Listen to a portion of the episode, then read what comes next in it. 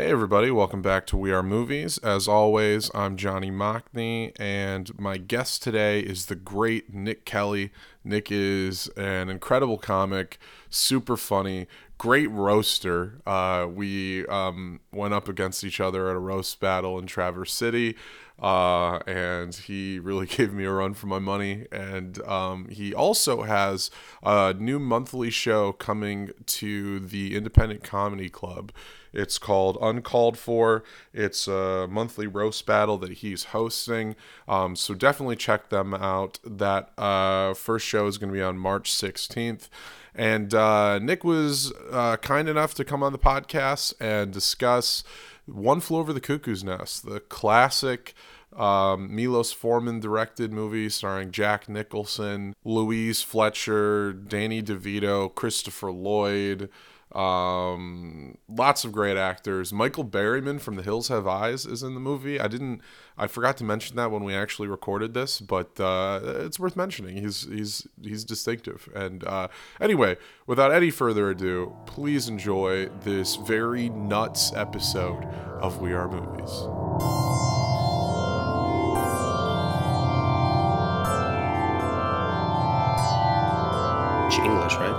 I do teach English. Yeah, yeah. Did you? So you've read the book? I never read this book. No. Let's, okay. Did you read the book? I- we should find all this out while we're recording. Yeah, Are we we're- recording? We're, recording right now. oh, hi everybody, dude. hey, audience. I'm so excited for this podcast. Dude. too. Talking about movie, I love talking about movies. Really? I'm, I'm so happy that you. So like, you, do you consider yourself a movie person? y- um, yes, yeah, I definitely do. Yeah, but I wouldn't consider myself a movie buff Okay. or anything like that. You know? Just a fan. Yeah. For example, and I'm embarrassed to say this, I listened to your last episode.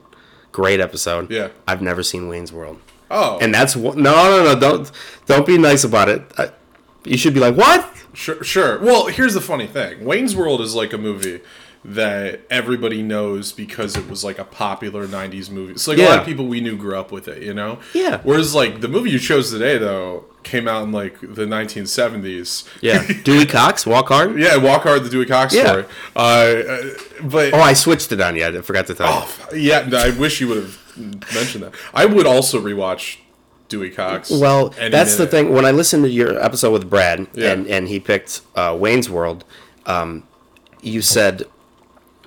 No, it's not supposed to be the greatest movie of all time. It's supposed to be your favorite. That's the point of the podcast. Yeah. And then I thought, oh shit, I picked the greatest movie of all time. You did time. pick the greatest. movie know what I but mean? that's refreshing is this- too. It, Okay. it genuinely is refreshing because Okay. because I. I, on the podcast, you know, there's a lot of like, you know, I really gr- I grew up with the Country Bears, or and that's what we're talking about, you know, Yeah. which is great. I still love to do that, but it's also nice to like kind of talk about like a movie that's a classic, Yeah. too, you know. We Um, can we can do it halfway. Dewey Cox walk or We'll walk make hard the double- Dewey Cox story. Right. The legend of Dewey Cox. Let's- we'll and- do a double feature of that in one yeah. floor. of the Uh, How about next episode? I'll do Dewey Cox. Yeah, that, But One great. Flew Over the Cuckoo's Nest is um, it's Well- my favorite movie, hands down. I wanted to start with, I guess, like, I, if this is sort of the greatest, like, Yeah. what were what were your kind of growing up staples when you were watching movies as as a kid?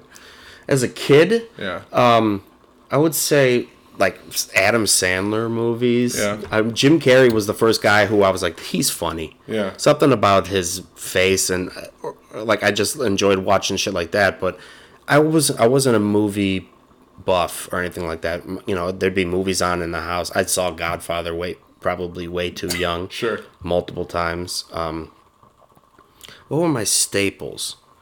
Um, you know, I- Ferris Bueller's Day Off. Yeah, You know, just kind of easy watch. and comedies. yeah, comedies mainly Yeah. comedies, and then like college era. I I did see One Flew Over the Cuckoo's Nest as a young kid, Hmm. and that's something I want to say about. It. It's like I think that this movie is, in, you can enjoy it at all ages, Yeah, and um, or all ages could enjoy it, right. whichever way. Hypothetically, yeah, Yeah, because I, I lived with my, I grew up with living with my grandpa. yeah, Uh, so at that he was probably like seventy six or something at that time. But if you don't giggle when the chief finally says ah juicy fruit, Right. You know what I mean? Yeah. I, as a kid, I didn't have to understand the con- anything, and my grandpa was. I look over, he's smiling. And I love that about movies. I like watching people watch movies. Yeah. I like watching when people smile. I don't watch people more than I watch the movie. I just want to point that out. I'm not Right. a creepy guy. As I lean closer and closer to the mic. Yeah. No, but um, I, can, I know what you're saying. The that- living that moment. vicariously through the person you're watching it with. Sometimes. Sure, yeah. Like I'll show part of the joy I get of showing somebody like one of my favorite movies is that it feels like in a way it's the closest I can get to watching it for the first time again because I'm experiencing what they're experiencing. Yeah, somebody you care bit. about. Yeah, Yeah, exactly. Like imagine if, if I, I can't wait to have a kid. yeah, I'm gonna be annoying Yeah. though. I'm gonna be like, no, no, no, this part. right. Do you ha- are you anno- an annoying? Yes. No. I. I'm a. If if you're gonna you- get up, if you're gonna look at your phone, I'll pause it. Oh yeah, I'm so I'm like that too, but annoying. I hate myself. I'm a self hating. Me too. Yeah. But th- there's nothing more heartbreaking than when you're they get up to go to the bathroom and you're like, uh-huh. "Do you want me to pause?" And they're like, "No, you can let it play." And I'm like, Oh. "Why would you do that to me? Why would you do that to me? Oh Tell me to pause it. That's what I wanted." You know this is my 17th favorite movie. right? right. Yeah. Yeah. Seventeenth out of five hundred. You can ask my girlfriend Ariana in the other room after this podcast. Sometimes I, I I'll be like, oh that shot, you know, Yeah. oh the transition or whatever. Right. I don't know the lingo probably as well as you, but um. Anyways, well, the subject was one flew of the cuckoo's nest. Well, we, we were kind of.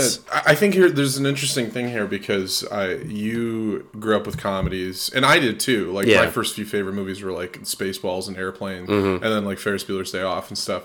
And I I kind of picking something like One Flew Over the Cuckoo's Nest or like these other kind of like loose uh, dramas from like the 70s Mm-hmm. and so on. It reminds me of like when Louis C.K. was saying that uh, the funniest movies to him aren't comedies. It'll be something like a Scorsese movie. Yeah, yeah, yeah. Because those will be, have the hardest laughs in them. yeah, Goodfellas. He was talking about. Yeah, Yeah, yeah, I think he mentions Uh-huh. Goodfellas, and uh, and I I've grown to like agree with that it, it- Yeah. to some extent. Where it's Uh-huh. like I still love comedies, but like the the movies that make me laugh the hardest will be like Pulp Fiction or something. Or The Sopranos for me. the Sopranos is so Oh my funny. God. one of the funniest shows. When ever. Christopher sleeps on sits on the dog. yes, and he yeah. and, and he goes uh because he's on heroin and he's nodding out and and then in the morning when the dog's dead he goes it must have crawled under there for warmth yeah, yeah. Uh. I, I I think Breaking Bad is funnier than almost any sitcom. you know? Yeah, like, yeah. Uh, and his nuts Yeah, and, and One Flew Over the Cuckoo's Nest is one of those movies that like is very funny. Yeah. and and it's a movie that almost for like you can pinpoint the moment where it switches, but for the majority of the movie, it's just kind of about how cool it is for dudes to hang out and have a good time. yeah without some bitch That's kind of it. it's a little bit like that a it's a little bit of like a white you need a white guy to save you a big indian it's a little bit a little bit. There's a little bit of a at its worst nature Wolves. that's that's what it is but um yeah, yeah. the so i loved this movie before i read the book Okay. like instantly as a kid. As a kid, you yeah, I, th- I think it's one of those movies you can watch it Yeah. and and with the volume off. Yeah. And it's intriguing. Like, what is going on? First of all, the, So what- the what- characters are interesting. The characters are interesting. There's a great cast of characters. Well, and that, I mean, I guess that brings me to my question: is like, Yeah. as a kid, what hooked you? Was it just that, like, how quirky they all were as a cast, or I, I'm, I I can't pinpoint as a kid what what got it for me. I mean, Jack Nicholson's charisma maybe. Oh, sure, could yeah. be that. Um, yeah, it probably was more funny to me as a kid. Just Danny DeVito with that weird smile. Pl- DeVito's? uh, Mancini, Mr. Mancini. No, Yeah. no, he's uh, Martini. He's Martini. Mr. Martini. yeah, yeah. And he's just he doesn't even look like him. It's crazy. He's like a child, kind of, because there's a there's Uh-huh. sort of a spectrum of sanity in the movie, Uh-huh. where everybody who's in the because you know the plot is Jack Nicholson is he pled insanity his character uh, um, McMurphy, and so now he gets put in this you Mm-hmm. know mental institution. And uh, these guys are there's such a range where some of them are like pretty lucid. Mm-hmm. You know, there's like the the one guy who maybe you remember his name, but he's the he's the guy who keeps talking about his wife. Uh, Tabert. Tabor, yeah, Yeah. he's like pretty like together. Yeah, but he's crazy. But he's a little crazy. Yeah. But he's the kind of crazy He's where you're together. like, he's the kind of crazy where like, you see, you meet that guy in real life. That, Sure. that is not a guy who Sure. automatically needs to be institutionalized. at a bus stop. Yeah. Right at a bus stop in comedy, Just a in genius. stand-up comedy, you meet people Sure. that are crazier than him. Oh my god, Uh, yeah. yeah. And then and then you know you kind of make your way to like Uh, you know, there's somebody like uh, Billy who's like, you know, he's got a stammer and he's a young, kind of unconfident kid. Mm-hmm. Yeah, and But he's he- got a sexuality thing. yeah, but then and then you make your way down to like Danny DeVito's character, who is Yeah. like a man child, like Yeah. not able to really Well, function. it, so in the book, there's it, and in in the in the movie, he finds out. It's kind of the twist is really when he finds Yeah. out that some of them are committed. the most of them are most of them are there voluntarily. yeah, which is committed versus the uh, um the ac- acutes they call them. Yeah, yeah. Yeah. Uh, and that's and that I think is where the theme of the movie kind of comes to the forefront because it's Yeah. it's sort of about it's easy to watch the first half of this movie and be like like well what is this like about like what is this trying to say about Sure. everything because it's just kind of Nicholson shows up and he's sort of the loose cannon who gets the guys Uh-huh. riled up and uh, but it is sort of about like so many of these guys are just like simply choosing to not live life you know and he just kind of gives them that will to Mm-hmm. Exactly. live, yes, know? a will to live, or, or or like a um, just the will to care about themselves again. Yeah. and to not just fall into the the routine. yes of being in this place. So, if you've never read the book, let me drop this on you because it's it's the most important aspect to me contextually. And again, I liked it before I knew yeah all this shit. But the chief in the book is the narrator. Oh, It's all from the chief's perspective. Yeah. And if you think about it, the chief's kind of almost the main character. he's an observer, and Yeah, he observes all the important moments, and and at the very end, he, you know, we'll get to that. But um, he's and but he's schizophrenic. Yeah, they don't. he- they don't explain that. No, they don't. No. Um, and he he feels this fog around the ward, and he feels and he sees gears like the the ward is an analogy for American society. He sees he calls um, like the world the combine, and he and he sees everything as um like you got to go through. He's in this place right now, so he can be it out in the combine. Yeah. But he was a Native American that his uh, land got damaged from a, or, or his his whole like um tribe got washed out from some dam or something like that, and um, his father died of alcoholism.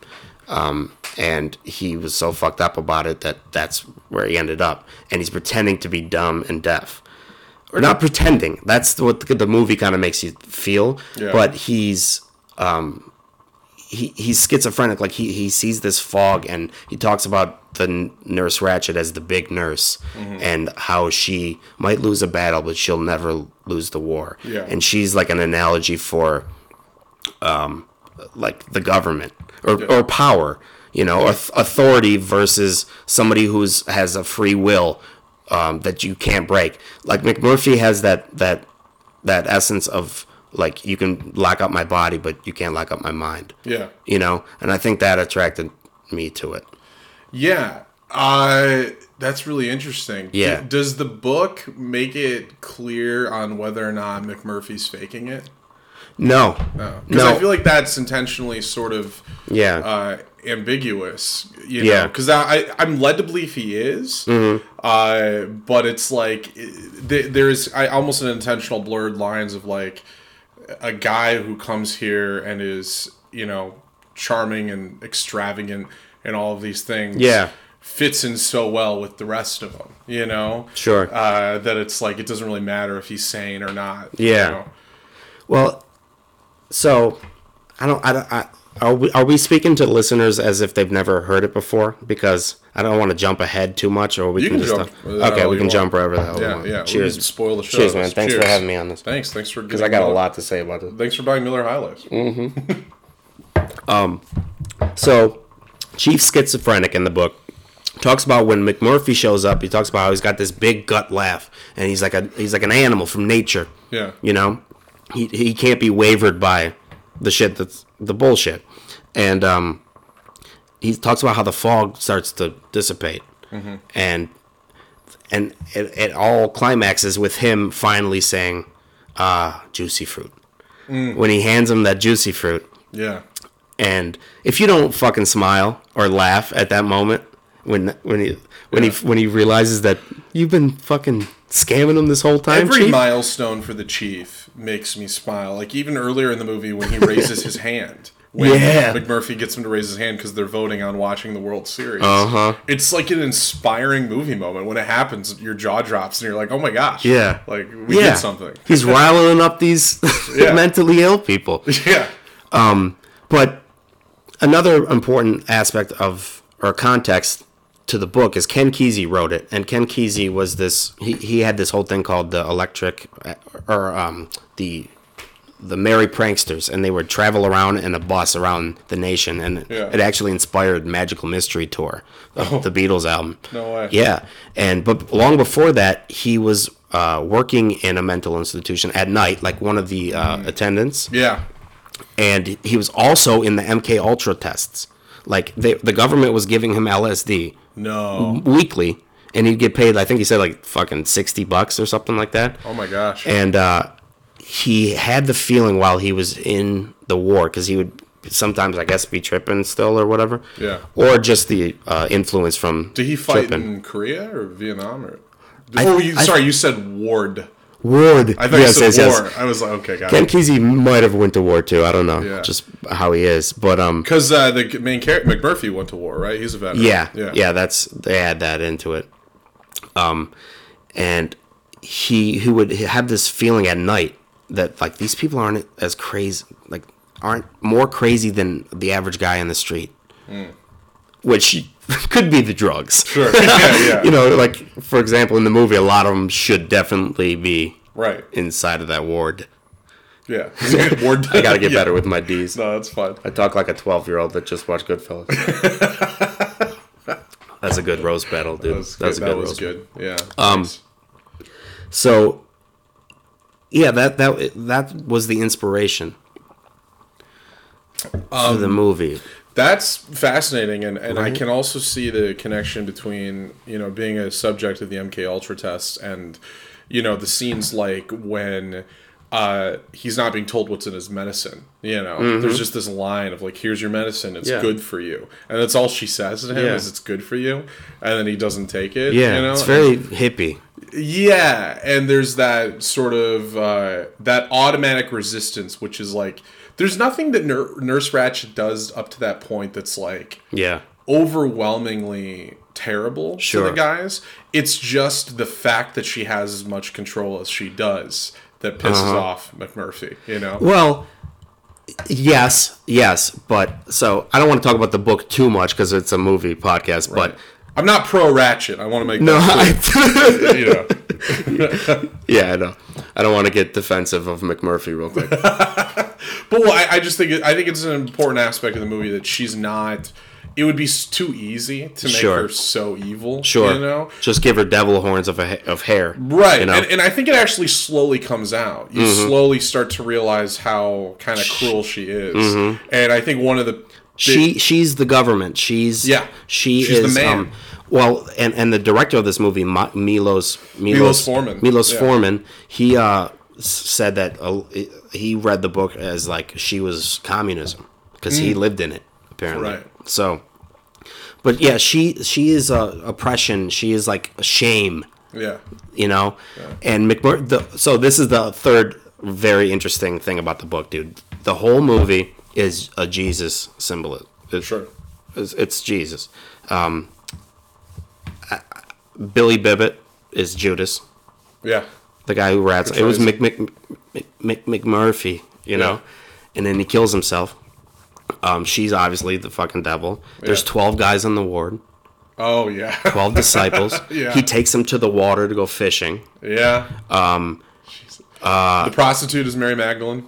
Yes, exactly. He brings in a prostitute. Yeah. When- In the book, uh, not in the movie, but when he gets the electric shock therapy, he's in the shape of a cross. Oh, There's the yeah. there's the really crazy guy in the ward that that puts he's in the shape of a cross permanently. Apparently, that's the only not believable thing. That Yeah, there's a guy. he's just always They there. just let him stay there on the fence. Yeah, and um, and then also I just noticed when I put this movie on right before you came, uh, the one of them it starts with them all in line to take their pills. One of them puts their hands behind their back and opens their tongue like they're getting communion. yeah. You know, Well, that's not a really that doesn't make it a Jesus symbolism. But what makes it a Jesus symbolism? it brings in the religious Yeah. tones. Yeah. yeah, and then the the other nurse has got a cross on, and she's all scared of sexuality and all that shit. Yeah. Um, but th- what makes it the Jesus symbolism is that essentially at the end he dies for them, for the sake of them and Yeah. the chief specifically. Right. Right. And my he uh, influences the chief to escape. Yeah. and and to essentially perform a miracle Yeah. by ripping the. when you say escape, it doesn't sound as romantic as I think. Sure. Yeah, that's true. You're, you're, you're making it sound like woo! We got a fucking schizophrenic, fucking ten foot Indian on the loose. that is the only remotely romantic part of the movie you know where it's like there's this joy there's this sense of like oh wow Yeah. we, th- there's a sense of accomplishment it's Yeah. the it's the most quote unquote hollywoody part of the movie Yeah. but it feels earned you Yeah. know because you've wallowed in misery right before that Mm-hmm. and, and it's gone to really dark places and also it's such a crass movie because it's a bunch of guys it's a Yeah. bunch of dudes in the 70s Reverse it. I was thinking maybe. yeah, yeah. What's the all women's version of One Flew Over Well, if there can't be a guy nurse Ratched, because then that movie is just him molesting them. Or, or like sexually assaulting all that. Yeah, you know what I'm saying? All uh, an all girls ward because Right. that easily could be the story. Speaking of which, what do we make of the fact that Yeah. uh, McMurphy is in jail for uh, statutory rape? Good point. Because I, I do. Good I, I, point, I huh? love the scene. Hey, the, she, hey, man, she was 18. Right, she was mighty willing, Doc, and the goes, doctor likes him. 15 going on 35. Yeah. And he says that. he says that to the. I love how he says that to the doctor, and the doctor's kind of he gets it. Like the doctor's kind of like I, I He goes, and she was plenty willing, Doc. Right. Because earlier he talks about his fish, a picture of of the doctor holding the big fish. That's a mighty big catch there. Yeah, and he's the doctor bonding likes it. Yeah, I love that the way that a he turns movie. on the charm. Yeah, and with that doctor, you can see him Yeah. kind of winning him over in that first scene. Where he's Yeah. like, "Yeah, this McMurphy's not a bad guy." And then Yes. when he's giving what is now, you watch it, you're like, "This is insane." That he's kind of defending. Uh, the uh, statutory rape that the doctor's just kind of like, oh, Yeah. okay, you know, I get it. Yeah. he's he's just another dude. Well, dude, the funniest part of the movie is later when the doctor he's like, "I've been evaluating you for a couple months now, Yeah, and uh, I don't see any signs of mental illness at all. I think you've been pulling one over on us." And he's like, "Well, what do you want me to do, Doc?" and he's like, ah, he pretends to jerk Yeah, off. yeah, yeah. You want me to shit on the floor? But sorry, speaking of which, what Yeah. do you what do you make of that plot aspect? The is The- it, the the fact that he is That there he- okay, having um, sex with a fifteen year old. the statutory rape, yeah, that's how old is he supposed to be? That's what I. I don't know. Because if he's supposed to be 21, I'm less creeped out than if he's 31. if he's Let's put it there. Jack Nicholson's so hard to pin down his age in this movie because he's got like a mature don't understand him, man. affect. Yeah, Yeah. but he's a younger guy. Um, Yeah. Uh, yeah, I don't. I, I- think it's sort of like.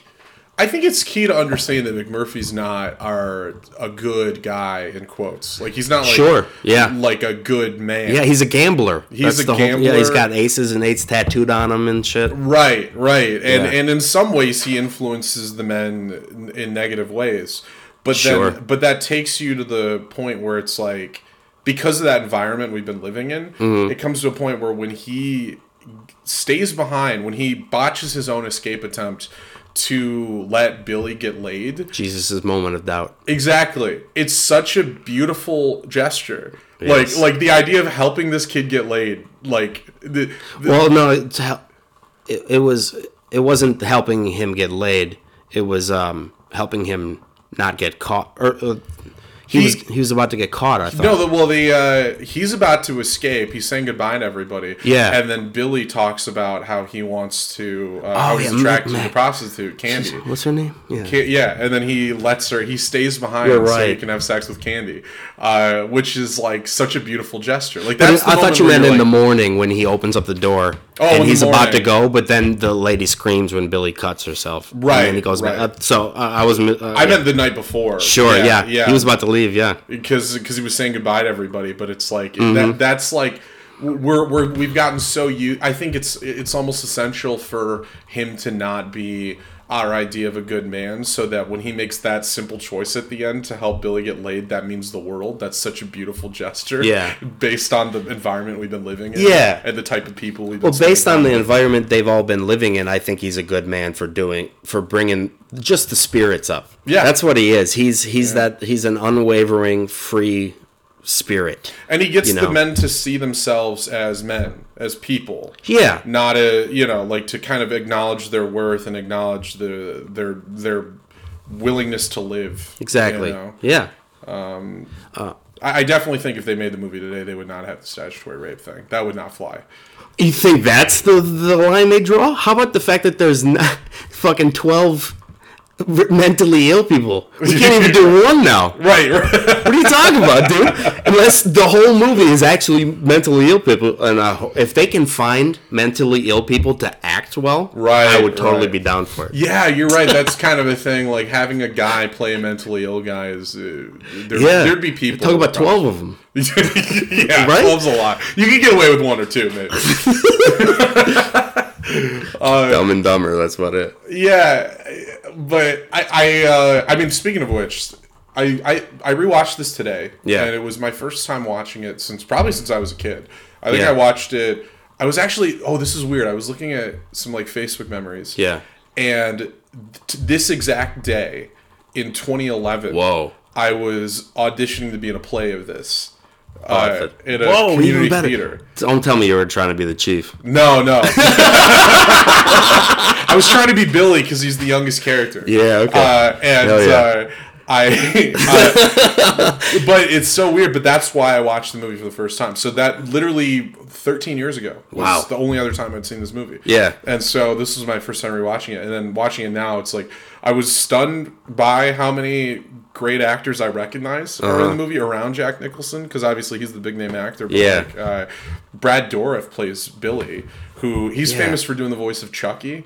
Uh, now. Oh my god! I I, and I've seen him in some other creepy shit. he won an Oscar for this. He was at least nominated, but I think he won, and he was kind of a bigger. It's amazing. He's also in Lord of the Rings. I forget that he, he doesn't have a stutter. That guy. Yeah, in real know life, what I mean? because he's so good. Mm-hmm. Uh, he's in Lord of the Rings. He's the Worm Tongue. He's the guy with the long black hair Okay. who like works with Saruman. Okay. Uh, but then yeah, Christopher Lloyd, Danny DeVito. Uh, Christopher Lloyd. How about him in that movie? He's is he crazy or not? Oh. I think he's crazy because of wh- how he reacts to the cigarette in his when the cigarette goes in his pants. He starts screaming. Yeah. Yeah, like, he's I mean- got a sensory problem. yeah, sure. Yeah. Also, it's kind of played for laughs, but huge gambling addiction. He loves to bet on stuff. That's Fuck my it. favorite. Yeah, he's always like, I'll put a dollar. I'll yeah, a dollar on it. Ah, you're so fucking stupid. I can't even. Because I love it. He's like a naturally angry guy, but the thing that'll cheer him up is if he's able to bet on something. Uh, or at the end, the, the weirdest shot almost of the movie, second weirdest shot of the movie is when the chief throws that thing through the window, mm-hmm. that the little water console or whatever it is, yeah. And and he escapes, and they just so he, he's like, yeah. Yeah. He, he makes like a tough guy. Like, Yeah, uh, yeah. Like, you know, he, he locks up his chin and and turns his head real quick and just kind of looks like he just won a battle. He gets the final close up of the movie. In that I think moment. so. Yeah. And then it goes back to the Oregon fields. Yeah, and I love that the setup earlier in the movie of that sink being ripped out of the ground, like uh, so that's big, yeah. because earlier in the movie McMurphy tries to do it to break the Right. window, and at least from watching the movie, it feels like McMurphy knows he's not going to. Like he knows it's impossible. so- but the purpose is to inspire the hope that they can try. Because he walks out and he goes You're good. like, You're good, dude. oh, well, You're good. but because I've seen this twice? Twice now, yeah, yeah. Because on Wow. the way out, he goes like, "Like I tried. That's you know that means something." And so Motherfucker. it's it's a symbol. I was gonna say that. Oh, well, No, you're good, man. there's plenty more to say. You're really good. Um, and, and, uh, Louise Fletcher, who plays Nurse Ratched. Yeah. I I knew her from one other movie, uh, which was she's in Exorcist too. Yeah, that's right. but you watching this, you're like, oh, she's she she does such a good job at that like understated evil. She never really explodes. you Mm-hmm. Never. know? She's very Because she's she's got she's power. Yeah. She she doesn't need to explode. Yeah. And the chief sees these things in a schizophrenic way, in Mm-hmm. a metaphoric way, like gears. There's all gears. Like sh- there's all this routine. We need this music at this time. Yeah. And when and Randall Patrick McMurphy, by the way, yeah is his name. R.P. McMurphy. R and, and the first time he's announced in the book, he got is RPM, revolutions per minute. Mm. You know, Yeah. and and then there's this weird line indented under, the, and he reached up and flicked a paper bat and spun it around. And it's just a weird line, like Yeah. a like a Halloween paper bat. And I don't know. I always that line stuck with me. I was just like, that's what he was there to do is spin revolution. And especially the time he wrote this, which was like '62, it makes perfect sense, man.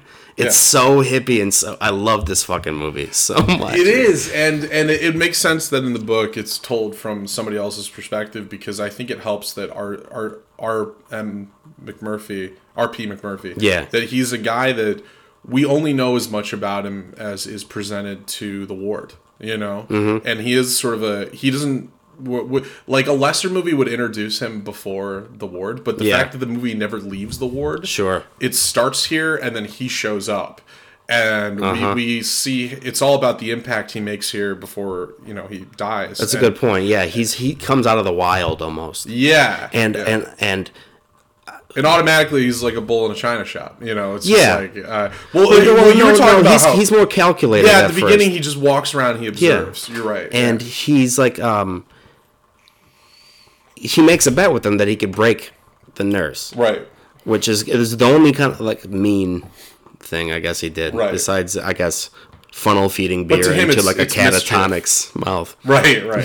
Yeah he does do- yeah. But to him fucking with Ratched is like mischief. Yeah. it's like we're Yeah. just having it's a fun little thing. Yeah, I, that's totally what got me onto this movie at first. He's a, he's mischievous. Yeah. yeah. He's the why can't we do that right And you're, you're absolutely right. The um, the next scene after he tries to pick up that uh, water console or whatever, and the reason he does it is because he's going to throw it out the window Yeah. and go down to the nearest bar and watch the World Series. yeah And uh, and he try and you're right. He definitely knows he can't fucking do it. And then he goes, "At least I tried, didn't I?" The next scene is Charlie Cheswick going, "Nurse, Nurse Ratched, why can't I have my cigarettes?" yeah you know, I know. And then he's like, Charlie, calm down, you know. Char- ch- relax. Like he he he ins- he is a menace on the ward. Yeah. It's f- to be fair to Nurse Ratched. He is causing, especially with Charlie. Yeah. He's the only one that uh, ends up getting sh- a, a shot put in him because he got so riled up because of McMurphy's rebellion. Right. But McMurphy is rebellion, and t- towards any type of government, and you're viewed as crazy yeah that and sorry go go on i have a few other No, keep things. going, yeah, so uh, yeah. the book also apparently exposed lobotomies that it was like a big cultural thing Really? Yeah. So this wasn't th- a thing people knew about. i think not not like popular culture Sure. or anything yeah. like that Now everybody, I think in popular consciousness now, a regular person knows what a lobotomy the word yeah, Yeah. of course um, electroshock therapy was used it seemed like almost like as like a punishment in the movie Yeah. but it's i don't think my dad did electroshock therapy Oh. a few times voluntarily Why? And you saw the movie where they put the thing in his mouth. And And he's. like, It's hard to watch. yeah, I don't think I, they probably put you under or something like that. It's for some people did it for severe depression, Hmm. Uh, like when nothing else works. Apparently, What is the chemical idea? Idea. Do you under, Because I've never understood. you writing a bit right now, dude? Because that is I'm not. You got some points. To but I could like I, I just don't understand like anatomically or whatever. How is electric shock? if the synapses aren't to- firing, which is the idea behind Oh, so it's supposed depression, to wake up synapses in your brain. it beats me. okay. it sounds still sounds pretty dumb. Yeah, it sounds like the days where they'd make you bite a brick to do surgery on. you. Yeah. like it's just it's, it sounds archaic. Yeah, make it worse on your teeth. So. Right, right. um Yeah. So, uh, leave me in. So, me a so little. yeah, you said it uh, kind of opened people up to that and to um, lobotomy. Yeah. which was not like a well-known thing. Yeah, apparently it was. It, it actually caused a stir really. and and exposed some truths. yeah. Uh, but I doubt they did it to people who didn't need a lobotomy. Right, sure. Yeah, yeah, yeah, yeah. Well, I kind of watching it um cuz this is sort of uh as a drama, oh, thank you. Um, on the surface, it seems difficult to categorize, but in a lot of ways, I just see this as a prison film. You know, Sure. Like it, it's uh, a movie I'd compare it to. It would be something like Cool Hand Luke. You know, Dude, you're good. You're It- good. It's very because because essentially, he, I, I, McMurphy is Cool Hand Luke. He's Fuck, you're this good, guy dude. who comes, he inspires them, tries to break out a couple times, uh, and then his death kind of Yeah, yeah. he becomes a martyr. For Yes. them, you know, for them. you might have just live. figured out my my second favorite movie. Oh, really? Is that? I love that movie. There's a running theme. What, What is it about that, What is it dude? about that theme that strikes with you? you? It's um I think it's the idea I've always felt sad when somebody who's shy or maybe has some mental ish, issues like is visibly uncomfortable yeah. with, around other people or something. Like I've always just had the urge to I don't know, talk to them, Okay. which is So in a not way, you, you kind of see yourself as a McMurphy type. Is that what you're saying? Yeah, that is what I'm saying. the besides the fact yeah, that, Yeah. yeah yeah i guess i've i've or i've inspired to be somebody like that yeah. whether it's whether it stirs up some problems and i've had some problems in my life for sh- no doubt uh, i think doesn't occur to me until later kind of like that and he seemed impulsive and just like how it's also a trick because how would you be if you walked in that world would, would you just be mr quiet weirdo or Right. would you be like come on like Like, come on, let's get. yeah let's- you're the smart one right Right, right. might as well have fun yeah. and um, I think all well later on in life it became my official favorite movie. But I used to visit my dad in mental uh, institutions. He would like check himself in. Sometimes he needed to be there. Sometimes he just like didn't have a check for the month. You know what I mean? Yeah. And you can just walk in and be like, "I'm gonna kill myself." And then they're like, "What do you say?" here? You're like, uh, well, What does insurance? You got have the honeymoon suite, sir. Is there, is there, there's got to be some cost, right? There's got to be something. I don't. I, don't, I never But knew. anyway, yeah, your dad would admit himself. Yeah, and uh, I, like there's there's a few in Michigan. Honestly, there's not too many. Yeah. And like, part of me understands the side of the people that work there because they do just drug you up. Mm. And if you're gonna say you're gonna kill yourself, they'll you can go in there and they'll just shoot you up with something that makes you just mope around, like Yeah. damn near fall in the hallways, like. And it's like, what do you want them to do though? There has to be a place that stops you from doing that. Yeah. Anyways, I'm going off on a complete tangent. Um, I, I witnessed what those places are like, and it's nothing like this. This is a novel. This is a story. Yeah. You know. It's also allegorical. The 19. It takes place in the 1960s. You know. Yeah. It's probably very different. different Yeah. than- So yeah. this was more of a accurate description, I guess. Mm-hmm. I think the when was the movie? Seventy three. The movie was in the 70s, but I think it takes place in the 60s because the book was written Yeah. or something. But yeah. Yeah. That's all. So I, I, you know, Nurse Ratched is right in many occasions. Yeah. You can understand how, from her perspective, she's right.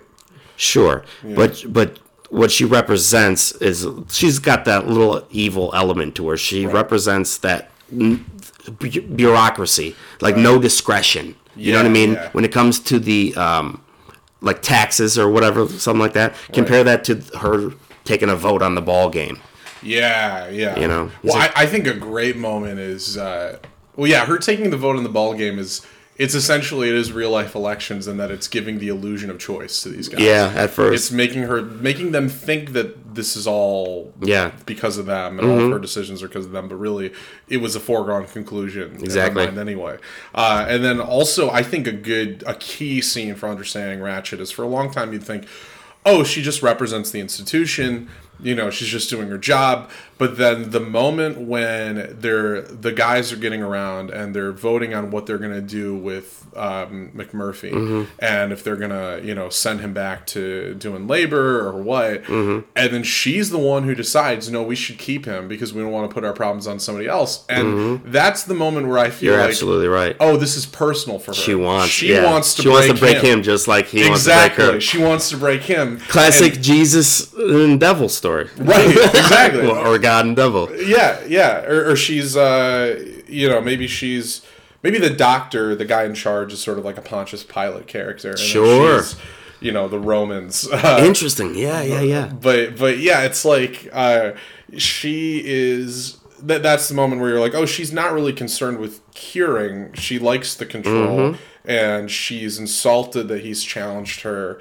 Uh, her authority, and she Yeah. needs she needs to put him in his place. She doesn't want to just get rid of the nuisance. She needs to like Mm-hmm. change him, you know, mm-hmm. and and that's Yeah, that's a good point. fascinating, uh, and I think that That is a lot. huge point of the movie. Yeah. Yeah, they made a. Uh, there's a series that came out maybe a year or two ago. It had like I think it had Yeah, Sarah it was Paulson awful. in it. It Did you watch it? It was I Ratched. watched it. It was bad. What man. was it? What, what was it? It was trying cool to for the do? first. It was trying to a- show why she became so evil, Oh, okay, so it was a prequel about which takes away the whole nuance of who she was and Right. You know what I mean? Well, I what she represented. She was a, a symbol of yes. something. Yeah, yeah. She wasn't an e- not- a, a girl that was raped or whatever the story was. You know what Oh, I mean? really? I don't know. oh, yeah. That would have kind of made Give a her like a sympathetic backstory. Well, how do you think this? If they remade this with a woman cast, female cast, Yeah. and it would have to, I think it would have to be an evil female nurse as well. Oh, ye- the same idea, a female yeah. ward. Well, because I wouldn't want to make it. I think it's very easy to look at this story and think it's a gender story and just think it's about Yeah. men versus women. Yeah. Which I don't think it's supposed to be. I definitely think It's not there, but there are comments on that. yeah, you can feel it there. the castration and all that. Yeah, Right, and and and and, the maybe unintentionally or so, it's still there. But um, Yeah. it's like. I, I think that that kind of distracts from the larger point if Okay. you just look at it as, as I don't look at it as a. Right, I know, I know, I only said that because you you said it's a boy story, which it is. It is. Well, it kind of boys is a hang- Let story. the boys hang out and talk about Right. eating beaver or whatever McMurphy Right. says. But you could you could theoretically make it all women, and you still wouldn't lose the larger point. The Sure, story, yeah. You know, uh, but it's, I think the the Billy Bibbit character would make almost more sense as a woman because of the because sort this whole thing of that how Nurse Ratched knows Billy's mom and has control and and found out that's that fucked up when she that he had that. sex and Yeah. he's got this complex about it. Yeah. Yeah, and Well, and she's the one who you can see how I love. They never portray this in dialogue, but you can tell how she's going to pin. She likely did pin Billy's death on uh, McMurphy and his influence. Where really Billy's death Sure. comes from her shaming him. You know. Yeah. That's the only thing. He's Mm-hmm. feeling great until she does that, and and and she really is the one to blame for that, and that's why McMurphy tries to strangle her. Mm-hmm. You know, but but it's like you can tell from her perspective, she's like, well, no, it's McMurphy's fault. He's the one who influenced this type of behavior. yeah, and they don't they never show that either. They never show. I, I think you can gather it. Sure, you of course. and, and it works. You so figured much, out why they cut his head off. and it works so much better without words. I love that McMurphy doesn't say anything. He just launches into a rage. It's the only time where he loses his cool. Yeah. Like even after electroshock therapy, he comes back and he's cool. And he makes the joke. yeah, You know, walks in like Frankenstein, and the, the and the cut to the chief, he's all upset. Yeah. And that creates a really uh, heartbreaking parallel after he's lobotomized. Yeah. And he's walking the exact same way, and then you realize, oh no, it's for real this time. Yeah. Like he actually is. Yeah, Chief drops his broom that's the size of a can. yeah, yeah. They call they call him Chief Broom in the in the um in the book Oh, really? because he doesn't correct them. Sure, he yeah. doesn't speak. Chief Bromden is his name. Um, and I, I just think it's so interesting how, especially from the chief's perspective, how he felt this fog lift to the point where he, like, when he finally says, he doesn't say juicy fruit in the Mm-hmm. in the book. He says thank you. Yeah. Yeah, but juicy fruit's better for a movie Juicy for Fruit sure. is better for a movie. It's more whimsical. yeah. Yeah. And um, like, what do you, what do you think about the uh, the moment when they're all in therapy and Nurse Ratched is asking somebody about their, his wife or something? Yeah. Like, he he was like uh, self conscious about his wife flirting with other people. Yeah. And he didn't want to talk about it. And then it's a little bit after McMurphy tries to pick up the thing. Charlie Cheswick is like, uh, why why do you why do you make him talk about it? Yeah. And I think that's a guy thing right there. Yeah, It's like, bit. "We don't- why do I gotta talk? Can I just play Call of Duty? and, not, Yeah. and not. talk about my feelings. Yeah. Like I'm gay. Yeah, yeah, yeah. yeah, yeah, that's definitely there. Uh, Uh, well, and I, uh, what I was gonna say is like I could definitely see that somebody just saying this is about how women ruin a good time for men. Sure, somebody could totally watch this wrong like Right, that. Yeah. you could watch it wrong, but also like you know, granted they're prostitutes, but women are involved in them having a good time. He just takes Candy out fishing with them, you know. like now you're putting together why I like the movie. I don't like old snobby bitches. right, right. I like, right. yeah, Yeah. Can't- I love when they're in the bus and she's like, "Y'all crazy." yeah, that was great, and they're all like The other favorite shot is uh, when um, he lies to the guy when they're about to charter the boat, and he's like, Yeah. "This is Doctor Scanlon, Doctor uh, Mancini, but all that," and they all do this like like they're about to be made a uh, what do they call that? Um, Like they're about to be knighted or a bust. Yeah, yeah. They're yeah. about to be made into a bust. They'll pose. yeah. yeah. Um, I, I love that. And um, God, there was wait, there was one other thing I was thinking uh, about the uh, the gender stuff, but it'll it'll probably um, come to me later. So in the book, uh, one one guy castrates himself in the pool. Charlie Cheswick actually cuts his balls off. In the Oh wow. Yeah, um, and yeah, they, they it, it's an emphasis on that. It's an emphasis on shaming, uh, wanting to have sex. Sure. but, but at the same time, the But main, also, that's a human desire. Sex is not Sure. a male yeah, desire. yeah. So even Nurse Ratched is all fucking uptight and hasn't been fucked in forever too. You know, you can tell. Right. Right. Sure. Yeah. There's a lack of it's it's the ward is this weird like idea of what is supposed how you're supposed to be. Right. When really what like Billy Bibbit could work at a grocery store Yeah. and have a girlfriend and be out and fine. Yeah. But it's he, what he tells them is that you're not as crazy as mm-hmm. you th- as you think. But he like you said he's a menace so he's wrong about some of the people probably Yeah. like charlie cheswick he freaks out about i think the cigarettes or Right. something Well, well, I, I think that And they sh- re- and they- regardless, if we're looking at this as kind of like another prison drama, if you want to compare it to something like Cool Hand Luke or Yeah. Escape from Alcatraz or something from Yeah. like that, kind of the basic theme of all of these movies is like whatever a man is guilty of or a person is guilty of, whatever they've done, however they are now as a as long as they got personality you're cool. still entitled well yeah but know, also you're entitled to basic human dignity you know Yeah. You- you- and and that's just the fact is that all these guys no matter why they're here they're still entitled to dignity and humanity which isn't necessarily what they're getting you know? Mm-hmm. Yeah. and i think that's kind of it like that's like it doesn't matter if you know he McMurphy is there for committing a horrible crime. Uh, he's still a human being, Mm-hmm. Yeah. you know, and, and they still need to be treated that way. they're entitled to discretion yeah, you know just this the the, the not her not letting them watch the game right. is just like it's such a perfect analogy for like if you've ever had a ticket for something Mm-hmm. and and it came in the mail late or whatever and you can't you tell the court they're like okay you know they'll look at you like nurse ratched with a smile Right. It's There's it's, a process. There's yeah A system. and there's also something to the fact especially in the book i think it's emphasized that all the workers are black men yes. or black people I was gonna say I noticed Yeah. that there's no black people. all in- all white yeah, yeah. Well, I, I, I think everybody besides the chief is white out of all of the people. Yeah, pretty much, yeah. Patients, mm-hmm. and then yeah, the, like the entire staff is black besides the white nurse who works with Ratched. Mm-hmm. Um, which what what do you make of that? You think that's intentional? Oh yeah, the fact that it. I mean, if you go to any nursing home now, most attendants are black people, mm-hmm. like th- doing shit that nobody wants to do, sure. like yeah. fucking wiping your grandpa's ass or something like that. Honestly. Yeah. And Which is a sad reality of yeah, minority jobs. of course. they tend to get. Yeah.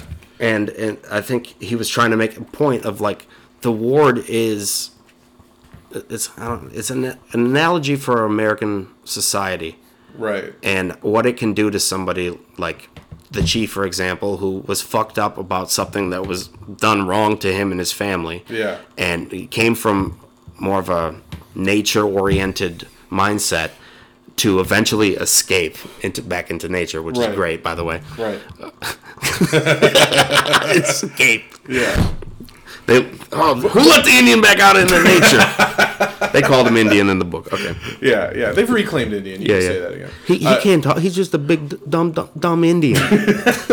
Maybe I'm uh, reading too much into this, Yeah. but in a way, it's like, well, Ratched is a white person who's basically standing on the shoulders of the labor of all of these black people who actually do everything for her. You know, they're Uh-huh. Sure. the ones who are actually like Tackling tackling McMurphy. the guys, Yeah. like uh, running things, running things at night. Scatman Crothers' character yeah is but, the night Guard. but they all have they all don't really seem to have that dog in the race. No, they seem impartial because you see Yeah. him like playing basketball. He's like, come on, patience. Yeah. and they're just they're into it. You know, they Yeah. kind of get upset when they're cheating, Right. Like as you would, you know. And then they also say good morning to Miss Ratched every uh, time she walks in, almost condescendingly, almost just like you know, good Mm-hmm. Yeah. morning, Miss Ratched. And then especially like when they discover the disaster near the end of the movie, Yeah. it's very condescending there, which is like, oh, she's gonna hate this. They say it again. Like they don't care. They're not upset. They're just kind of like, oh, this is the thing that's gonna piss Ratched off. You know, like, and I, I think that is key. Yeah, Mm-hmm. they're the- scared of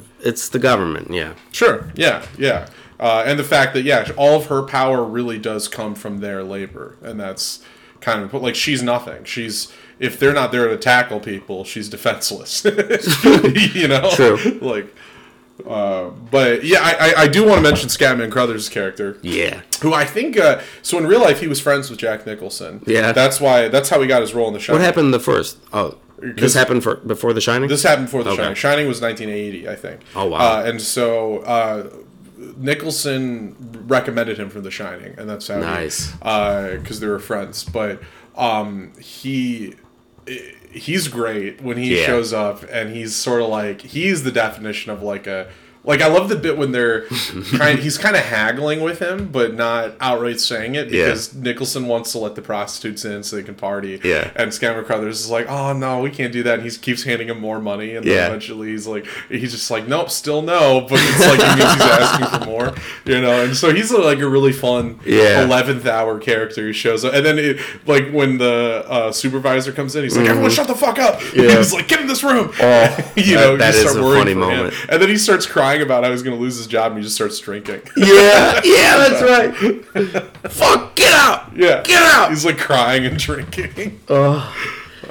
yeah, that is a great character in the movie. He's wonderful. Nicholson is, uh, I think he's one of those actors that we just kind of, honestly, like, because now he's retired. Yeah. He's been retired since like 2010. yeah. Uh, but we kind of took him for granted. I think. Yeah. Like in his later age, it was like he was one of those old actors that shows up and, you know, playing like Paul Rudd's father in Yeah. a movie or something, and uh, and then he disappears, and then. He, he is like one of those last few remaining guys, like an Al Pacino or a, a, Sure. a Dustin Hoffman or Robert De Niro. That's just like from this era that kind of Yeah. changed American movies forever Something about him and too, changed man. acting. And he's oh he's incredible. He's electric. You can't stop. He wasn't looking at him. particularly good looking. Right, he's not a handsome guy. Yeah. But he's charming. Yeah, he's just got. While that- also kind of being creepy. yeah, he's got a creepy fucking thing about him. And his his the way he talks is always he always sounds like something scheming up. Yeah. You know? Uh, but but I think it works in this movie especially too, where it's like you don't quite know what to think about him and his motivations. Yeah. And I think that helps where it's like you're going back on back and forth on like is this all selfish or does he really care? Mm-hmm. And then really the moment when he stays behind to let Billy get laid Yeah. is the moment where we're like, oh, he does care. He Yeah. actually does care about these guys. Yeah. And that kind of takes you, it tips you in that direction, but it helps that it's ambiguous for so much of the movie, you Mm-hmm. know. And I think his performance gets that across because you don't really, you look at Jack Nicholson, you don't quite know what he's thinking. He Yeah. could be evil or he could be yeah, the hero. he's cool. For lack of a better word, he's just cool. He is cool. He's just cool. Someone about him just Yeah. makes me be like, yeah, yeah, he's cool. Well, he's like, you, you watch interviews with him, he's like always wearing sunglasses. yeah, Like indoors. he's he's out of his fucking mind a little bit. He's- Yeah, he's no little- doubt. I think he's. I think he's been single his entire life too. Like, like just made I, I me think think he's of not something married, now. but Keep going. but yeah, he's like one of those. Uh, one of those guys came from the Roger Corman school of like he was in a lot of B movies in like the '60s and stuff, and then he was in mm-hmm. he was a big part of he the had kind like of three, four hits. yeah, well, it was the new Hollywood thing in the '60s, like the late '60s, Yeah. when we started changing to kind of slower movies, movies that were also sometimes more depressing and like kind of Yeah. outside the studio system because the studio system had ended, and that's when he was in like Easy Rider and like Five Easy Pieces. Is that with Brando?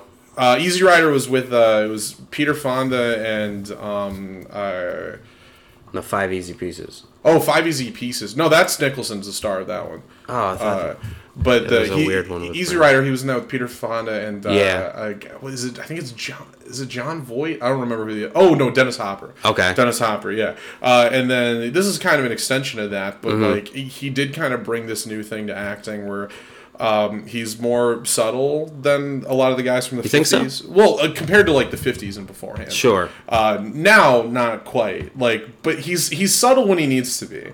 Sounds like you're describing Brando though a little bit. Well, And he was Brando originated that. Yeah. Okay. Brando was like the guy that Yeah. changed acting forever, and uh, Nicholson was kind of one of those guys. yeah, definitely from that school. he- it seemed. that Brando kind of opened the floodgates for. but he also naturally seems like a McMurphy. Yeah, In a does. way. Mm-hmm. a little mischievous.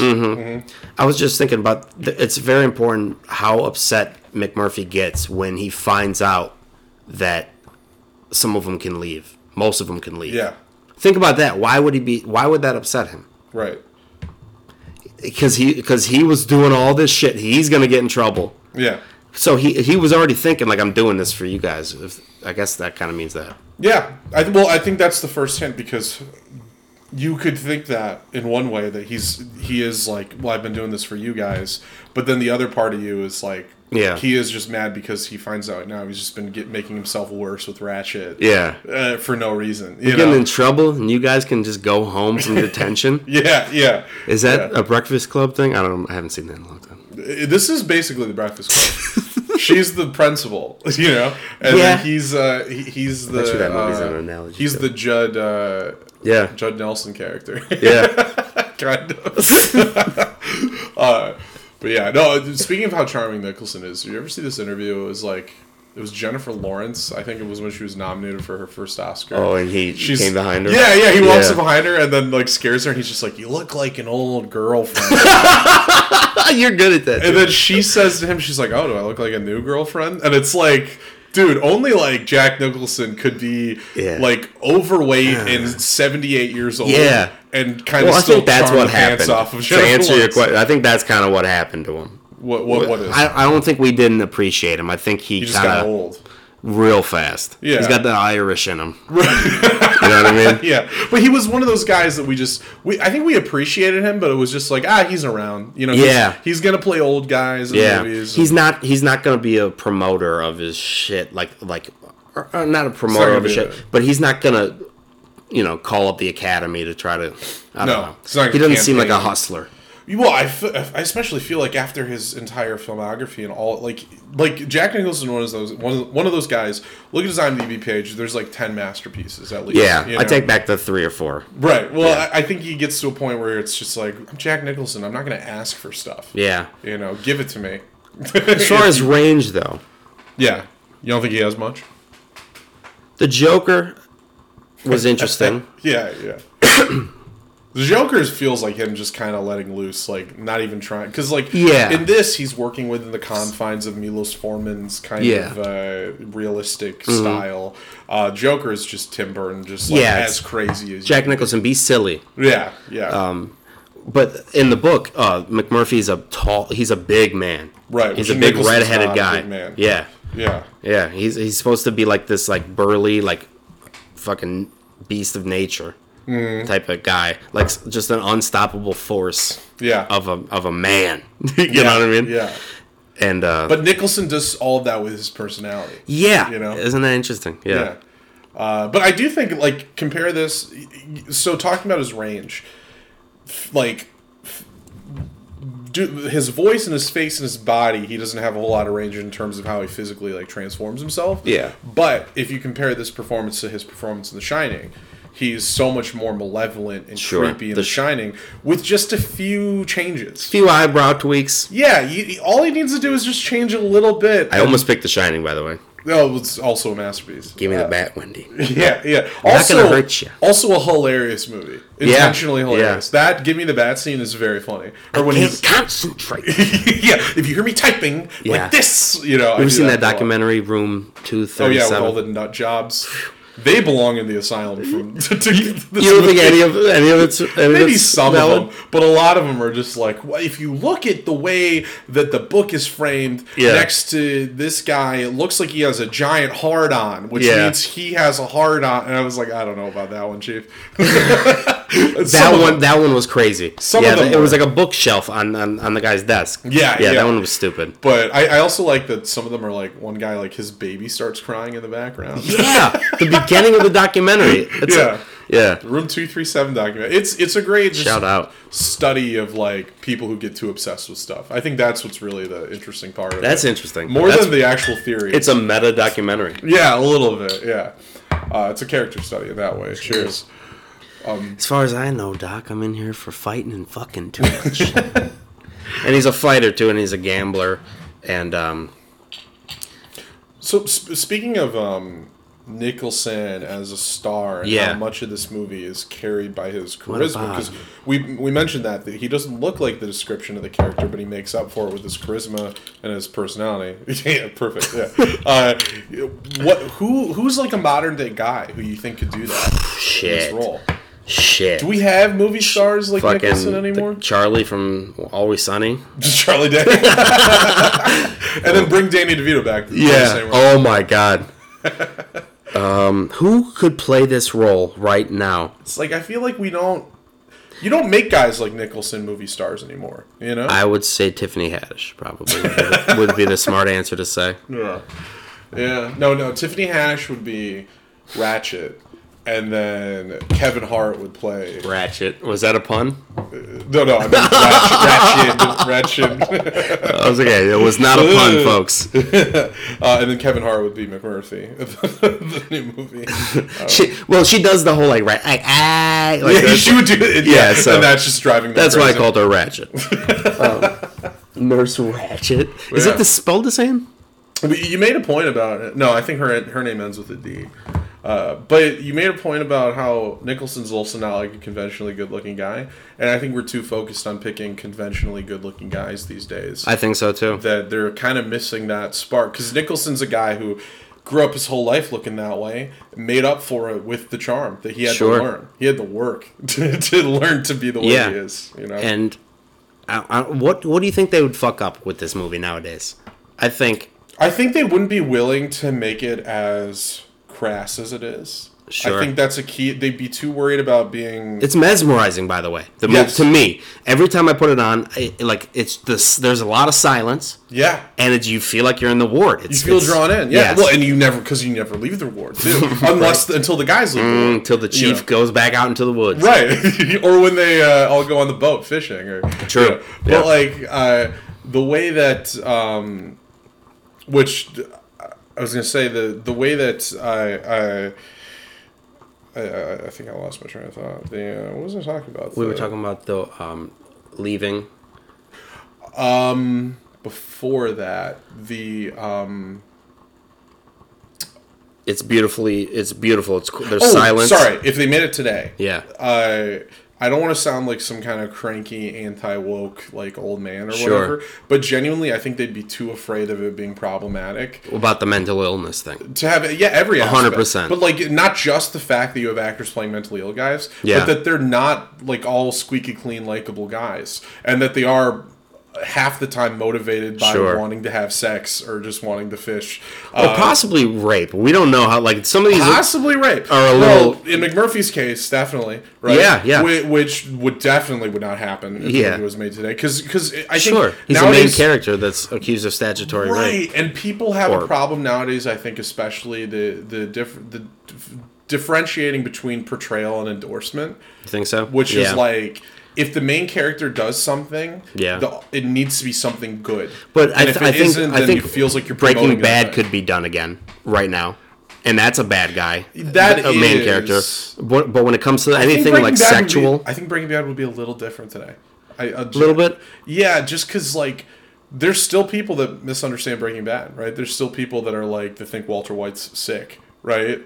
Yeah. you know that he's the coolest and he really is the villain. Of oh, the show. I thought you meant like sick in the head. I was No, like, no, like that he's well, he- awesome. Like, Yeah, sick. okay. Yeah, Sick. Uh, so I, I even think if Breaking Bad happened today, it would it could still happen, but I think it would be different. I think Yeah. they would cover their ass a little bit more. How- They'd, they'd at least have it more explicitly stated how much of a bad guy he is. Sure. and they would have to because also Breaking Bad suffers from the fact that That's so lame, though. Right, it is lame. It's it's Breaking Bad stuff. Like it has that fact that none of the characters are fully good. Even Hank Schrader's got you know Sure. moral issues. Sopranos, yeah. And I think nowadays there's a there's a feeling that audiences can't watch bad things happen and tell what's good and what's bad, and that you need to have a character that represents the moral compass. Yeah. you know, and that doesn't happen. What do you think about the Joker then?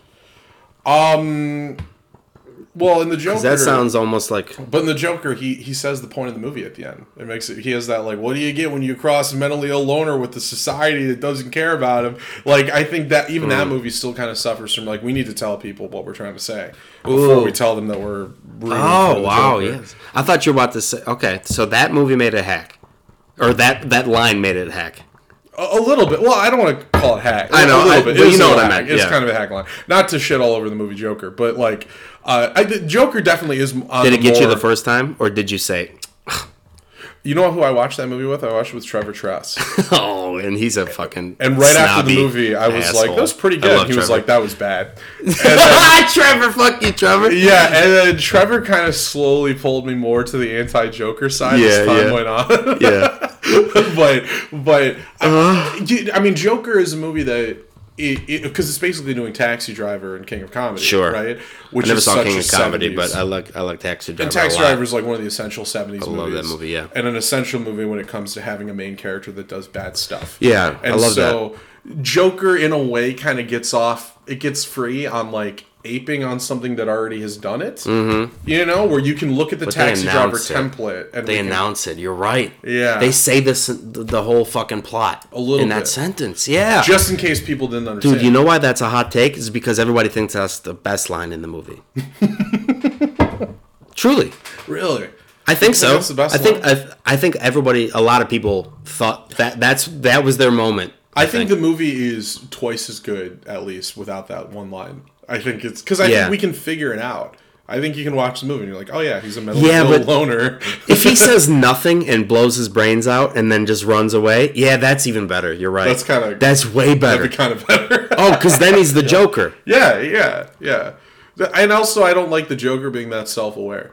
I don't like him. Yeah. I don't like the Joker Yeah, going like, yeah. oh yeah, I don't I'm- like the Joker bathing his mom. that was my bugaboo. Yeah, I don't like the Joker being horny. Yeah, I don't like the Joker, not Jack Nicholson. Just kidding. He was that didn't. I never You was like impressed Nicholson's by that. Yeah, it was just too silly. I think. I like the movie. the I- dancing and the shit. I didn't the, buy Prin- it. the Prince song that he Oh my to. god, dude! Come on. Yeah, I actually prefer uh, Batman Returns, the second Tim Burton movie. Yeah. partially Danny DeVito as the Penguin. Oh, that's a g- much better Fantastic movie. Yeah. Oh, yeah. far better. Um, but uh, yeah, it's, I, I've got some. Um, this is gonna be your least favorite part of the podcast, but uh, Sexuality questions. no. Uh, yeah, actually, it was gonna be like, have you ever slept with a fifteen? No, I'm kidding. uh, That's why I like this movie.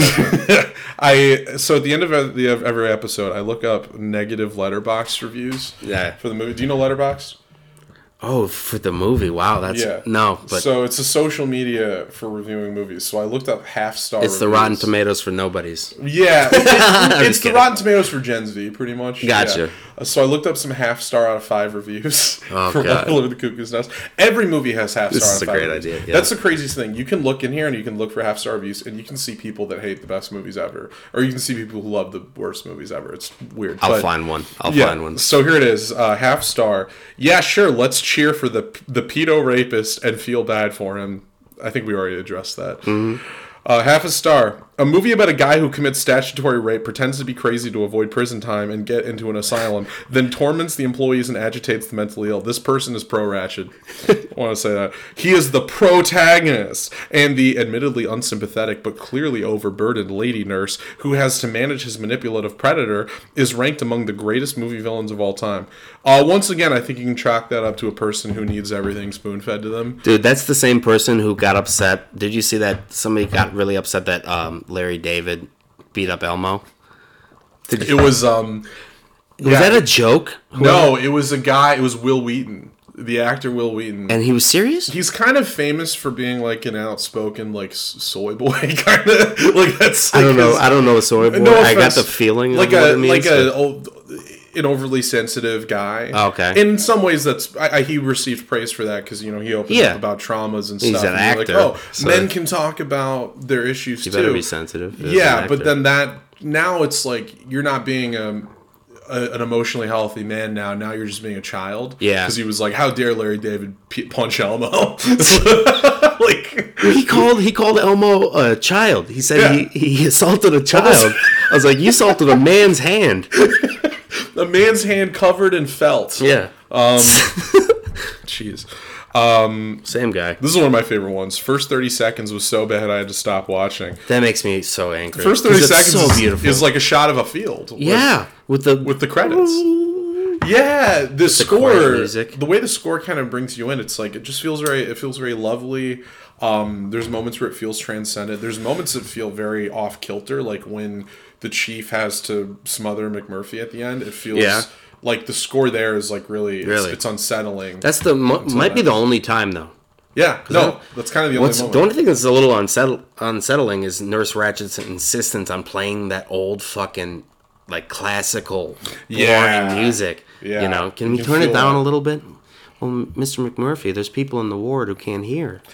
You know, yeah, the, She's, she pre- she pretends considerate. nowadays if they made this movie uh, he would hijack the music and he would play like rock and roll like he would there'd be like a Yeah. drop like Yeah, it'd be lame. it'd be like twist and shout by the beatles and they all Yeah. dance around or something Ferris Bueller ripoff. yeah exactly um, But but how great is that scene? That's the other scene in the movie. There's three scenes in the movie that if you don't smile, I don't like you. yeah And it's when Chief dunks the basketball. When he gets Chief dunk, just put that such a motherfucker in there. such a beautiful moment because you can feel it's an infectious joy from Yeah, all the and the guys. fog's lifting for the Chief. you know? yeah yeah Um, and, and then the other one is when um when he says juicy fruit when he says Jews when he finally speaks, Mm-hmm. and then the other one I was just about to say that I, I don't remember at the moment. we can come back to it i'll i'll read the next review We can- uh It's not the fact that I'm smoking a joint right now, and I promise that. the the weird thing is that I love this movie so much that I'm passionate that my brain scrambles it up, and that's what the problem is. I'm gonna read you two separate views reviews by two different people, Upsetting me though. and I want you to look at I want you to look at what's the common theme between the two of these, and I can't wrap my head around it. Okay. half a star. The only thing crazy about this movie is how shit it is. Watch Young Sheldon. the next review. that's how you know it's a troll, right? Right. Well, then the, the next half star review says, uh, "I'm sorry for this one, but damn, I wish I was watching Young Sheldon instead." I've never watched Young Sheldon. Maybe there's references to, no, no, is it because Sheldon's autistic, so they're just making a connection between him and? maybe, but it works as just a random joke. It could, it could have been Big Bang good- Theory. Yeah, it's a good. know. Uh, Young Sheldon's more specific. It's a good. That's uh, a funnier one, yeah. Yeah, yeah, it's funnier. No doubt. Um, What's the What's the third moment that if you don't smile? uh, had you mentioned it? Oh, with when he fakes watching the World Series after she won't turn on the TV. Oh, and he starts saying what's in the game, Dude, Like and an he announcer. gets them into it. That's the you can lock my body, but you can't lock my mind. It's a beautiful. thing, moment. yeah. yeah, yeah. oh, I love that so much. Tired watching this with my parents, but my mom turned it off when it got too weird. This movie sucks because it offended my mother. It, it's weird for people. Some Yeah. some people it's and it is weird. I guess it can be, yeah. It's got that like like like Halloween like porch pumpkin sound. It's also it. a '70s movie, and '70s movies are just a. They were slower, but like you said, if Mm. like you that. commit yourself to it, you can feel it. You let it's it. acting to me. It's more like like a play. Yes, yeah, And it is a play, it has way, been yeah. a play, but it just uh, slow movies. Slow is not bad. Slow does not equate to bad. Not and at I all. think people have told themselves that if a movie's slow, it means it's bad. It's slowly paced, and, and only for a.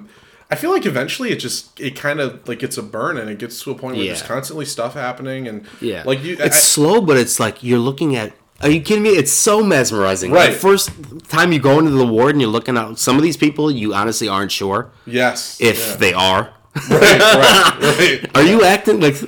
That's how you know they're good actors. Yeah, and I love discovering these guys as the movie goes on. Yeah. I love like realizing kind of the complexities to each of them. And, Yeah. and like learning to not you. It kind of comes connects back to what you said about how it kind of tells you about the person you want to be where you learn to not write these guys off and the things that maybe originally would have annoyed you or pissed you off you kind of find endearing eventually Yeah. Well, as soon even if somebody's annoying or something like that, or mentally ill, as soon as I see them like oppressed, yeah wow, I'm really coming off as a fucking douchebag right now. Like I'm fucking Captain's Captain Savaho. yeah um, but as soon as like I see somebody like that uncomfortable, I instantly, even if I'm feeling uncomfortable, which I do a lot of the time, uh, it goes away. yeah Like I, it's so gay to say it, but I, I, I like I, I assume a leadership leadership position usually when like everybody's uncomfortable. I'm good in moments of crisis. Yeah. you know what I mean. do you think that's a, do you think that's a gift that most comics have or do you think no No, in moments of crisis, yeah, probably. maybe I would say that that's something that we all we all have something in common, dude. yeah Because we're crazy. there's some mental illness that Yeah. I mean, you got it together, dude. This podcast is dope. I'm, Oh. Thank you for having me on it. Thank I'm you. not ending or trying to well end it. i've got one last one that i want to read here oh, god damn it. This one's just funny because they hit all the buzzwords. Racist, stupid white men movies so fucking lame. They should just kill themselves, and all the men that like it are disgusting. We're disgusting. Bye, Felicia. We are disgusting for liking this movie. Um, and here, I like that. I like that. yeah. Because I agree. no, I think really. I, I think I'm un, I think I'm disgusting, but incidentally, I don't think. what I'm do you think about this movie? Total. Uh, I think it's. I think you love it? I love it. Hate it? Yeah, I love this movie. It's a masterpiece. Good. I think, and it's a movie that I, I liked as a kid, but I don't think I fully understood and appreciated. You know, I think that watching it with the hindsight now and um, understanding more of like what it's saying Mm-hmm. and understanding why there are so many complexities, why because that's the thing that can trouble you early on if you have a more black and white look at these types of movies it'll trouble you that mcmurphy's kind of not a good guy and that he's a statutory rapist and all these things that can Mm-hmm. Yeah. really ruin it for you and now At first, on first glance, yeah, Yeah. I think, especially when you're younger and you just kind of have a more black and white Sure. binary idea Yeah, yeah. of like storytelling. And now, and then also now, I'm not concerned with like, th- there's this, there's a difference between story and plot. And I think when Mm. you're younger, movies need to have a plot. They need to be going from here to here and here, and every scene Yeah. is moving from one thing to the next. this is just what happened. Yeah, and it's this- still a story. Yeah. it's still a beautiful story. I think those are my favorite, man. Yeah. Me too. Yeah, uh, I'd rather have a story where nothing happens and it has great characters than a story where a lot happens and I don't. Yeah. I'm not invested. For example, in I bet you love the end of The Sopranos. I do. Yep. Yeah. My man. Yeah. I didn't even have to. I think it's a perfect Most ending. people don't. Well, that's because so many people who watch it don't. they- I think they're caught up on the wrong things. It's plot people again. They get caught up on did he get shot or The didn't plot he? people. right? dude. It's the same invasion people. Who, of the plot people. right. It, it's like you, sometimes you need to watch something and it's like if the story, if the movie or the show didn't tell you something, Yeah. it's intentional. Your job is to figure out why. Why did they not tell you? Right? The fact that we don't know what happens at the end of that scene is intentional. It's like the fact that now Tony Mm-hmm. Yeah. is like on edge, right? Yeah.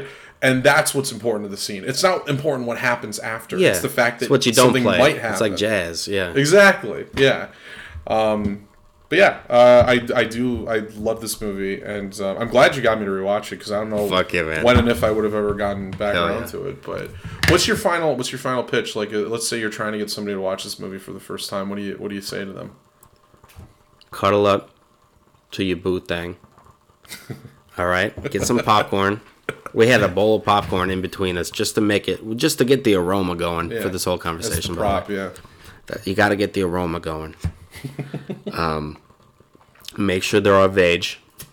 Yeah, yeah. Don't get with, with your 15 year old girlfriend. Do not just make sure whoever you're with is of age. Mm-hmm. And then I want you to put on like something like Good Luck Chuck or something like that first, so you guys can get the fucking out the way. yeah, yeah. And then after that, Good Luck Chuck. Dude, what if I pick that as my favorite? Fuck's the good luck chuck. Dude, there's a montage in it. Well, there's a lot of fucking in the movie. Yeah. yeah. But So, it's, yeah, there's like a you never know if like a that might spark something. lady in Good Luck Chuck. Am I remembering? triple Miss Triple Nipple sounds like a Yeah, I am saying because I know me in my head. it sounds like an Adam Sandler bit. Yeah, I think that's in Eight Crazy Nights, but there is a live action triple boobed lady At uh, in uh, something. Total Recall. Total Recall. There's a triple boob lady. really? Yeah. Jesus, I felt like Mary and was one. Joseph. But anyway, let's Totally lost. we'll save Good Luck oh. Chuck for another time. But yeah. So it, thank you. So after Good Luck Chuck, then I'm gonna want you to go do something else and go to bed, and then the next day. what? No, this is how you gotta watch a the movie. No, you can't. It's gotta be. You gotta have a day when you're relaxed and you feel like relaxing, or on a day that you're sick. This my this movie would be great for when you're sick. Just get a blanket, just put it right up to your chin. I never end this podcast. I just and just watch the fucking movie. It's it's it's a. All right, you asked me to pitch, and I said watch the fucking movie. Listen, this movie is changed my life, and the book changed my life too, in ways that are uh, ethereal. I can't describe. And um, thank you so much for being on my podcast, Johnny. I really You're appreciate welcome. Uh, yeah, I'd love to be back sometime. I just- Uh, no, that was beautiful. That was Thank you for having me, brother. Yeah, and I, I know we kind of skimmed over it, but I mean, do you think that a key reason why this was such a striking movie to you in your childhood was because you had visited your dad? No, because that was way later. Oh, that was later. Oh, yeah, that was way later. okay. Um, and I don't even think that.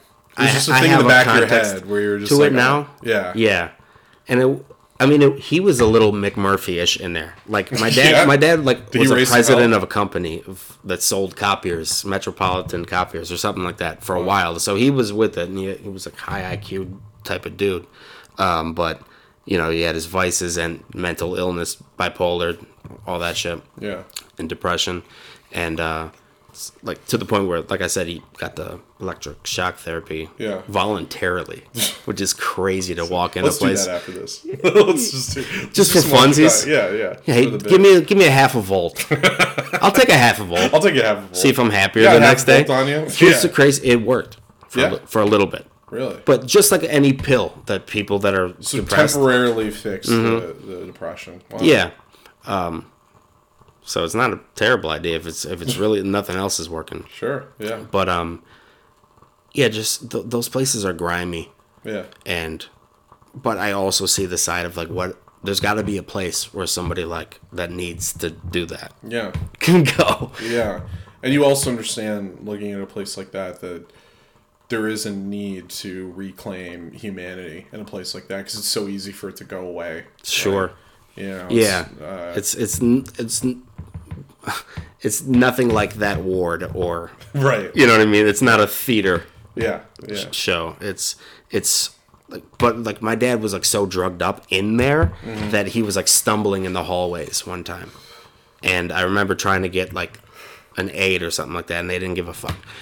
Which was so it pissed me off at the time, obviously. I was like nobody gives a fuck. Like he and he still had a bloody sweatshirt on that he however he came in there Yeah. with a, it was a, a Maize Michigan like hoodie and there was blood like down the left breast and he had it on like three days later with blood on it Yeah. and he was stumbling in the hallways and the doctor was like not there you know you had to you, you, you, can't really talk to the doctor and um pissed me off but but at the end of the day I, what the fuck are you supposed to do with somebody like that Yeah.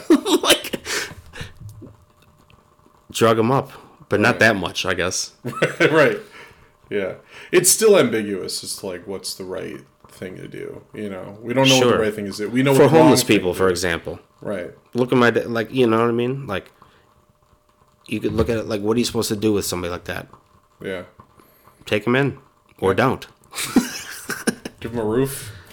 i don't take him in every day like that louis joke or whatever you know he's like I, I choose not to Quick story for you before we go. We uh, the two nights ago I was at this place called the Avenue in Yeah. uh, Lansing, which is a great bar, uh, but also like famously the the progressive bar. Like everybody there is like you know sort of the cliche. Uh, what right wingers picture when they think of progressives. That's what Sure. they picture. You know. Uh, and uh, I walk in, and my friend Heath is wearing like fingerless gloves, and he has a scarf. And immediately I was like, "Hey, man, you look like a hobo." And I had to make a lot of amends. Oh my god! like hobo? You mean a person experiencing homelessness? Yeah, yeah. Well, yeah, he an unhoused person. Yeah. Uh, but like first, I had to clear. Up. Well, clear un- don't describe the person as an unhoused person. It's a person, Person experiencing unhouselessness. It keeps changing. look, look, I'm all for I'm all for progress. It definitely Yeah. is. I mean, first of all, I had to clarify that I had said hobo and not homo because that was a whole thing. A bunch of people started backing away because they thought I said that, and I was like, "Oh no, I said hobo," and they were like, "Okay, that's that's better, but still bad." and then I had to like go like, "I understand it's not the right word. I, I screwed up. I, it was just." It, Like, which but one? also, do, which one looks would you be more upset if I said? Right. but He also doesn't look like a homeless person. He looks like a hobo. There's a difference. There's yeah, a yeah. cliche He had the stick with the sack. Right, on. right. He looks like a cliche cartoon homeless person. He's got like like soot on his like like ash from a fireplace on his face. like a chimney sweep Yeah, from yeah, Mary yeah. Poppins. Yeah. yeah, yeah. and he uh, speaks like that, like that Cockney accent. Yeah. Oh, hey, there. I want that. Oh, jolly boys, good to see you again. You got you got a shilling? That was pretty Could good. you spare me a shilling? that was good. You sound just like Eliza Doolittle. That was really good. that was beautiful. I Is that Doctor Dolittle's daughter? Uh, no, that's from My Fair Lady. It's fine. Um, do you? uh Before we go, do you have anything to plug? Anything coming up? Or you have a podcast with Alex, right? Yep. Um, the Burt Selleck podcast, spelled like Burt Reynolds and Tom Selleck. I think I don't. The I two still don't, greatest mustached. Yeah, guys. that's that's what it's about. Um, and it's about mustaches. We talk about mustaches twenty four seven. It's a it's a live pod. It's like a CNN. It's Yeah. on twenty four seven. Nice. Just constant mustaches. It's an endurance test. Yeah, and um, yeah, I got something to plug. I got something to plug. I'll be in uh, at a golf course. When does this drop? Uh, probably two Sundays from now. Oh well, shit. Oh, it's gonna be after that. Come to my house. My address is six five seven Dunleavy. Cut this out. where can people Where can people follow you to f- find out? Oh, my you Instagram. Nick Kelley, K E L L E Y Y Y, three Y's. Why? I'll tell you why. It's three Y's. I think I just found a way to plug it. That's a I- good I- riff. There thank go. you. All right. I appreciate you, Nick. Yeah, Thanks thank for you for having me on, brother. Thank you. We just shook hands for people listening. Oh, they could hear it.